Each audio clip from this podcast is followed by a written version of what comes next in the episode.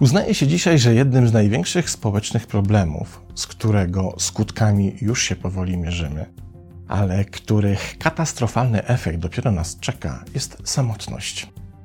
Kiedy wypowiadamy to słowo w kontekście społecznym, jednym z częstych skojarzeń jest wizja osób starszych, które po śmierci długoletniego partnera spędzają samotnie resztę życia.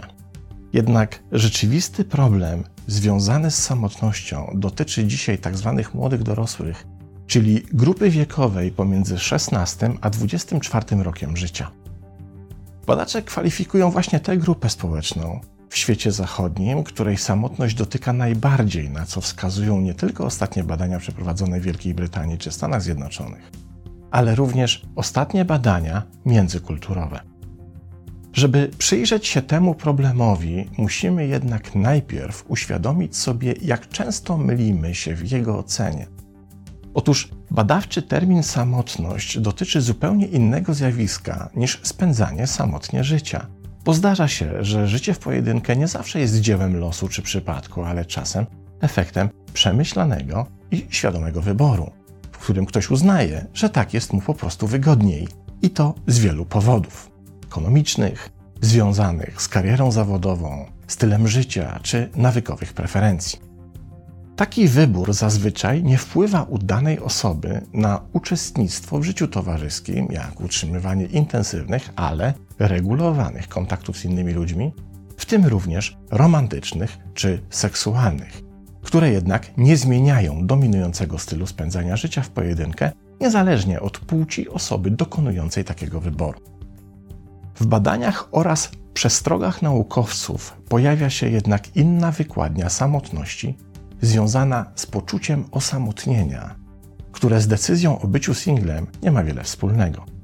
To rodzaj stale utrzymującego się wachlarza konkretnych emocji, który pojawia się w danej osobie niezależnie od tego, czy znajduje się w otoczeniu nawet najbliższych przyjaciół, członków bliskiej rodziny czy innych życzliwych jej osób. Jak wskazują badacze z Wydziału Psychologii i Nauki o Języku londyńskiego University College, ten rodzaj samotności wiąże się z poczuciem izolacji, negatywnymi myślami emocjami czy ruminacjami, które pojawiają się nawet wówczas, kiedy doświadczająca tego typu samotności osoba znajduje się pośród innych ludzi. Nie tylko przez jakiś czas, ale również wówczas, kiedy obecność innych bliskich jej osób jest w jej życiu trwała. I niestety coraz więcej młodych ludzi deklaruje, a tak było na przykład w badaniach przeprowadzonych w Japonii, jak i Wielkiej Brytanii, że ten rodzaj samotności towarzyszy im już nie tylko sporadycznie, ale jest obecny w ich życiu przez cały czas. W słynnym eksperymencie samotności, czyli mega badaniu przeprowadzonym na zlecenie BBC w 2018 roku, w którym przebadano kilkadziesiąt tysięcy osób, okazało się, że poczucie osamotnienia ma niewiele wspólnego z samotnym mieszkaniem.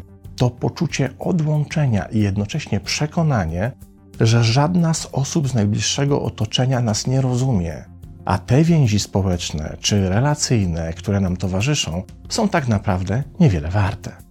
Taki rodzaj samotności zadeklarowało 40% badanych z grupy wiekowej młodych dorosłych, co ulokowało tę grupę na pozycji lidera samotności, pozostawiając daleko w tyle grupę wiekową 65. Jak się okazało, ten rodzaj poczucia osamotnienia nie ma nic wspólnego na przykład ze świadomym wyborem spędzania czasu wolnego czy odpoczynku. Dwa lata wcześniej, w badaniach przeprowadzonych w Wielkiej Brytanii okazało się, że pięć najpopularniejszych czynności, które Brytyjczycy wykonują, by odpocząć, to czynności wykonywane bez udziału innych osób, czyli w pojedynkę. Z tego wniosek, że poczucie osamotnienia jest dużo głębsze i działa na znacznie bardziej skomplikowanych poziomach. Jednym z postulatów dotyczących terminologii jest ten, by w kontekście samotności dokonywać rozróżnienia na samotność społeczną oraz emocjonalną, czyli taką, w której brakuje doświadczania emocjonalnej bliskości z innymi ludźmi.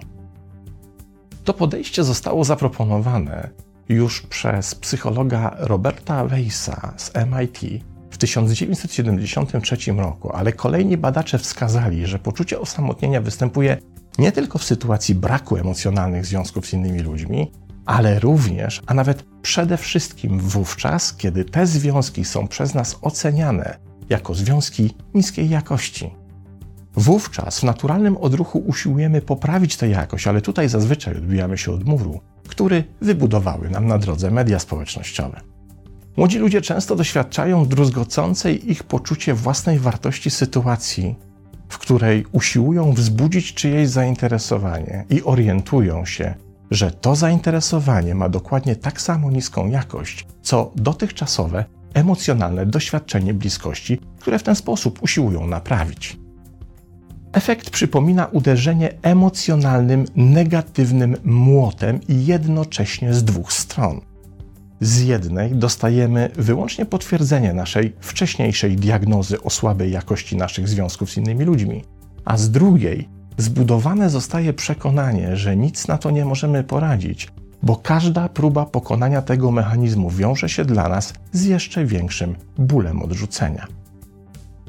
Trochę to przypomina klasyczną scenę z durnych amerykańskich komedii dla dzieciaków, w których kilkuletni Joshua, zakochany w najpiękniejszej w klasie Susan, uznaje, że po tym jak spędzili ze sobą jakiś czas poczekalni do szkolnego psychologa, warto zacieśnić tę więź i proponuje jej wspólne wyjście do kina. Po czym słyszy odpowiedź: No coś ty. Porąbało cię? Chyba nie myślałeś sobie, że będę się pokazywać z kimś takim. To dokładnie ten sam przykład odrzucenia, który w prawdziwym życiu nie jest śmieszny, a jedynie przekonuje Joshua, że ludzie są ogólnie wredni, więc niespecjalnie jest na kogo emocjonalnie liczyć. W ten właśnie sposób uczestnicy badań efektu samotności, tzw. Tak młodzi dorośli, rezygnują z prób zmiany poziomu jakości doświadczanych społecznych emocji, który to efekt iluzja bliskości w mediach społecznościowych dodatkowo wzmacnia. Oczywiście finalnie poczucie osamotnienia prowadzi do późniejszej rzeczywistej samotności z wyboru, ale ten rodzaj życia w pojedynkę nie jest już ani szczęśliwy, ani też zdrowy. Bo jak pokazuje wiele badań nad tego typu samotnością, prędzej czy później wiąże się ona z efektem obniżenia poziomu zdrowia, w którym lęki czy depresje uzupełniane są trwałą bezsennością, tendencjami do chorób serca oraz zwiększoną wrażliwością na ból. Czy da się coś na ten przerażający trend odnotowywany obecnie wśród młodych dorosłych zaradzić? Otóż odpowiedź mogą przynieść kolejne badania, tym razem połączonych sił badaczy z Australii, USA i Wielkiej Brytanii. Opublikowane w październiku 2021 roku, w których wykazano ścisły związek pomiędzy poczuciem osamotnienia, czyli zdecydowanie najbardziej destrukcyjnym rodzajem samotności, a strategiami regulacji emocji. Okazało się, że wystąpienie poczucia osamotnienia u młodych ludzi można przewidzieć po tym, w jaki sposób nauczyli się regulować emocje, a dokładnie mówiąc, po występowaniu konkretnych strategii emocjonalnych, które dominują u nich pozostałe. Prym wśród nich wiedzie obwinianie zarówno innych, jak i samego czy samej siebie. To wszystkie te konstrukty w których uznajemy, że albo my sami, albo inni są winni efektów konkretnych zdarzeń czy sytuacji w naszym życiu, z jednoczesnym brakiem strategii wyjścia, czyli wyłączne uznanie winy, własnej lub cudzej, i poprzestanie na tym. Chodzi tu o taki rodzaj atrybucji winy, którym nie występuje efekt operatywny. To na przykład sytuacja, w której oceniam siebie jako winnego za jakieś wydarzenie lub wskazuję cudzą winę, ale jednocześnie nic więcej z tym nie robię. Mówię, ja jestem winny, czy on jest winny, ale nie następuje po tym stwierdzeniu żaden ciąg dalszy. Na przykład, następnym razem zrobię to inaczej, czy następnym razem będę unikał sytuacji, by ten, którego uznaję za winnego, mógł mieć dalszy wpływ na moje życie. Kolejną strategią emocjonalną zapowiadającą przyszłe poczucie osamotnienia jest katastrofizacja, połączona z ruminacją, czyli model czarnowictwa, który jest kompulsywnie i nieustannie przeżuwany wraz z negatywnymi uczuciami i myślami, dotyczącymi wspomnień zdarzeń przeszłych oraz projekcji zdarzeń przyszłych. Na trzecim miejscu pojawiło się tłumienie ekspresji, w którym z jednej strony ukrywane są prawdziwe uczucia, a z drugiej pojawia się tendencja do zapobiegania wyrażaniu emocji zarówno przy innych, jak i przed sobą samym.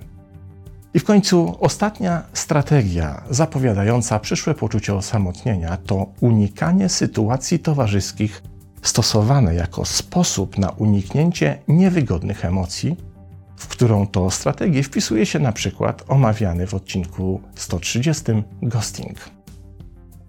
W jaki sposób możemy skorzystać z tej badawczej wiedzy? Otóż należy przyjąć, że praca nad zmianą wyżej wspomnianych strategii emocjonalnych jest nie tylko pracą nad zmniejszeniem efektu poczucia osamotnienia, ale również najlepszym sposobem, by znacznie ograniczyć prawdopodobieństwo wystąpienia tego efektu w przyszłości. Kiedy więc którąś z tych emocjonalnych strategii dostrzegamy u samych siebie lub u naszych najbliższych, to powinna nam się w głowie zapalić czerwona, ostrzegawcza lampka informująca, że jest robota do wykonania i precyzyjnie wskazująca, od czego należy zacząć. I tutaj jest wiele sposobów na przeformatowanie powyższych emocjonalnych strategii i stworzenie w ich miejsce nowych i, co najważniejsze, o wiele zdrowszych. Narzędzia do dokonania tego typu zmiany nie są niedostępne czy specjalnie skomplikowane. Znajdują się w książkach czy szkoleniach obejmujących obszar zarządzania emocjami. Zawsze też można skorzystać w tym zakresie ze wsparcia polecanego i sprawdzonego specjalisty. Jednak najgorsze, co możemy zrobić, to nie robić nic i w dalszym ciągu akceptować społecznie fakt uczenia dzieci w szkole wyłącznie funkcji trygonometrycznych oraz tego, jak kolejni zwycięzcy piszą historię na nowo, zamiast tego, w jaki sposób radzić sobie z emocjami. Warto też brać pod uwagę jeszcze jeden aspekt tego zjawiska, i tutaj wiem, że właśnie dolewam oliwy do ognia, a mianowicie to, że strategie emocjonalne, w tym również te zapowiadające czy podsycające poczucie osamotnienia, nie biorą się znikąd i zawsze mają jakieś konkretne źródło. Okazało się przy okazji badań, że w głównej mierze w grupie młodych dorosłych efekt poczucia osamotnienia dotyczy mężczyzn. Pozdrawiam.